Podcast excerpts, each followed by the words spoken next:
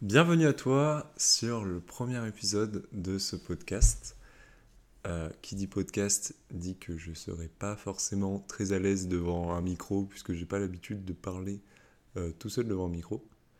De toute façon, je m'attends pas forcément à avoir un auditoire. Ce podcast, euh, c'est un projet personnel que j'ai voulu entreprendre pour mon plaisir et aussi pour certaines personnes qui seraient intéressées par le domaine du sport de la santé, du bien-être. Parce que sur ce podcast, j'aborderai bah, tous les sujets qui m'intéresseront, sur lesquels j'aurai fait des recherches, recherches que je mettrai à chaque fois dans la description. Avant de commencer ce premier épisode, je tiens à te remercier grandement de prendre le temps et d'écouter ce premier podcast. C'est dommage puisque sur les, sur les plateformes de podcast comme Spotify sur laquelle sera publié probablement cet épisode. On ne peut pas faire de commentaires. Par contre, rien que voir qu'il y a des écoutes, ça ne peut que m'encourager et continuer à, à produire du contenu. Ce premier podcast porte sur un sujet que tout le monde ne connaît pas forcément.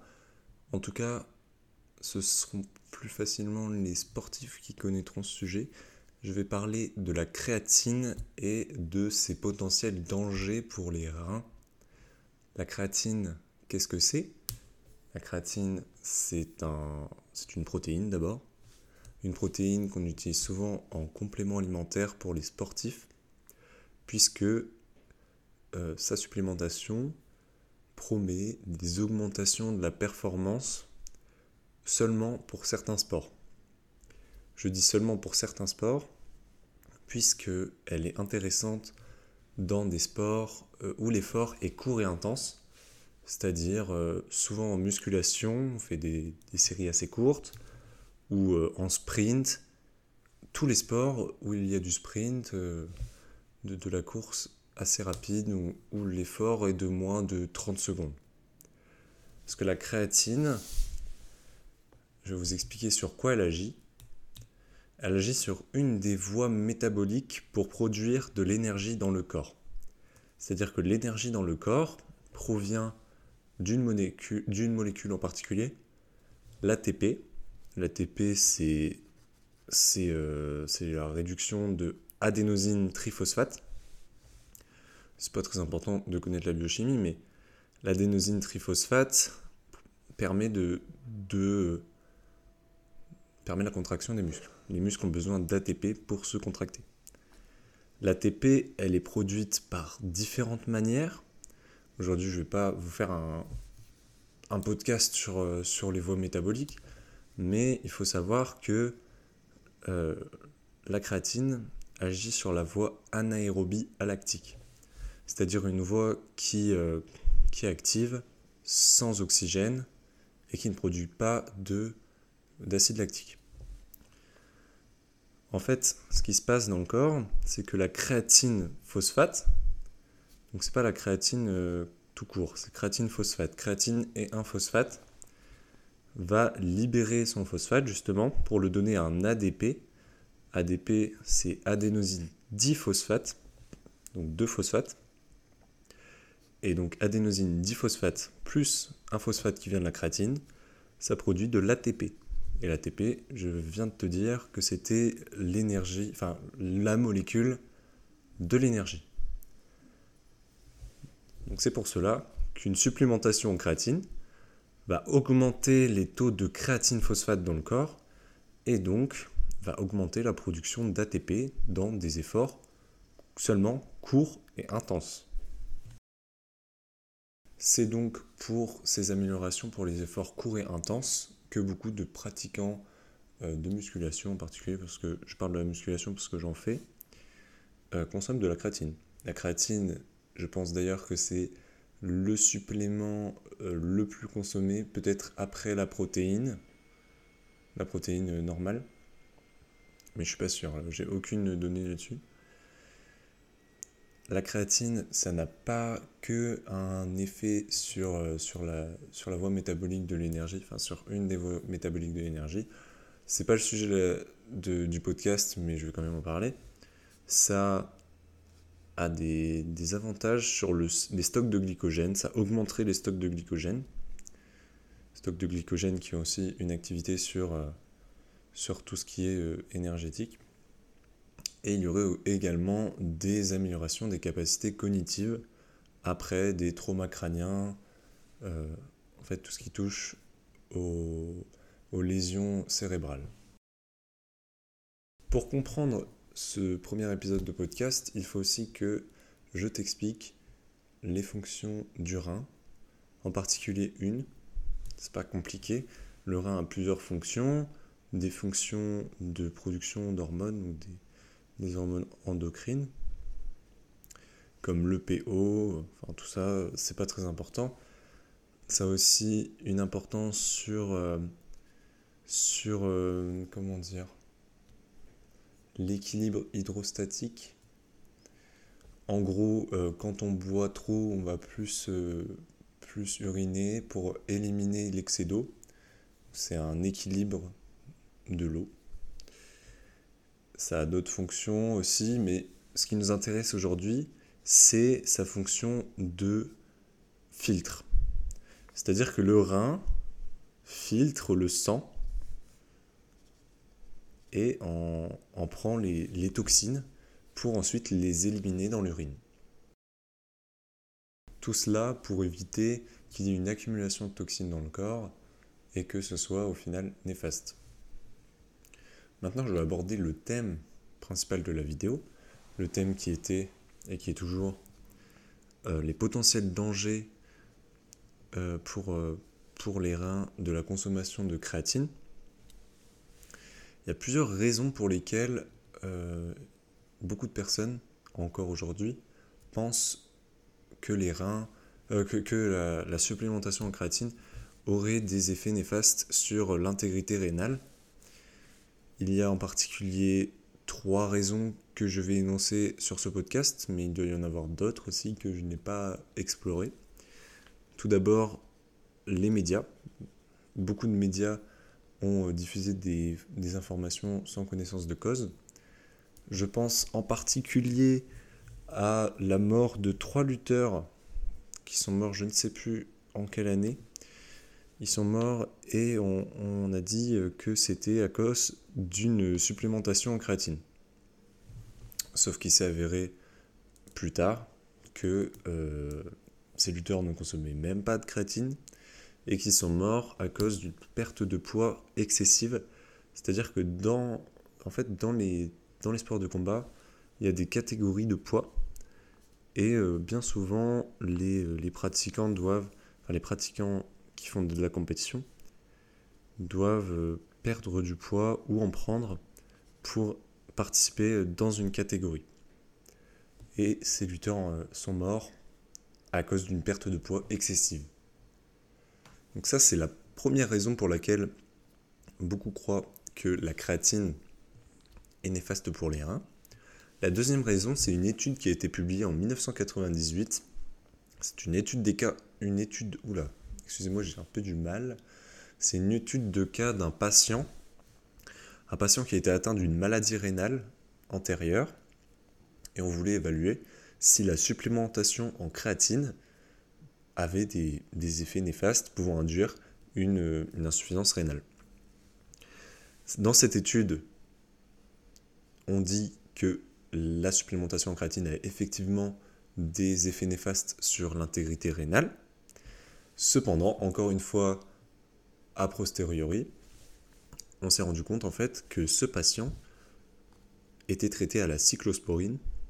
La cyclosporine, c'est un, un immunosuppresseur qui est également néphrotoxique. Néphrotoxique, c'est-à-dire qu'il est toxique pour les néphrons. Et les néphrons, c'est l'unité fonctionnelle du rein. Donc en gros, la cyclosporine provoque des, insuffisances rénales. Donc dans cette étude de 1998, on a confondu les effets de la cyclosporine avec les effets de la créatine. Donc, il y a un billet, elle est fausse. La troisième raison, c'est une mésinterprétation de la créatininémie. La créatininémie, qu'est-ce que c'est? La créatininémie, c'est euh, bah, de manière brute, c'est juste la concentration en créatinine dans le sang. La créatinine, qu'est-ce que c'est? Ce n'est pas la créatine, c'est autre chose. La créatinine, c'est le produit par lequel se, transforme la créatine après utilisation. Donc la créatinine, c'est un déchet, c'est une toxine. Et en fait, la créatinine doit donc être excrétée dans l'urine par le rein. En fait, on utilise souvent la créatinine émise, concentration de créatinine dans le sang, pour évaluer les fonctions rénales de quelqu'un. Si les concentrations en créatinine émise sont trop élevées dans le sang, enfin, c'est un, un, pléonasme que je fais, euh, si les concentrations en créatine, en créatinine, oh là, c'est dur, en créatinine, les concentrations en créatinine sont trop élevées dans le sang, c'est-à-dire que le rein n'excrète pas assez de créatinine, et donc c'est le signe d'une insuffisance rénale.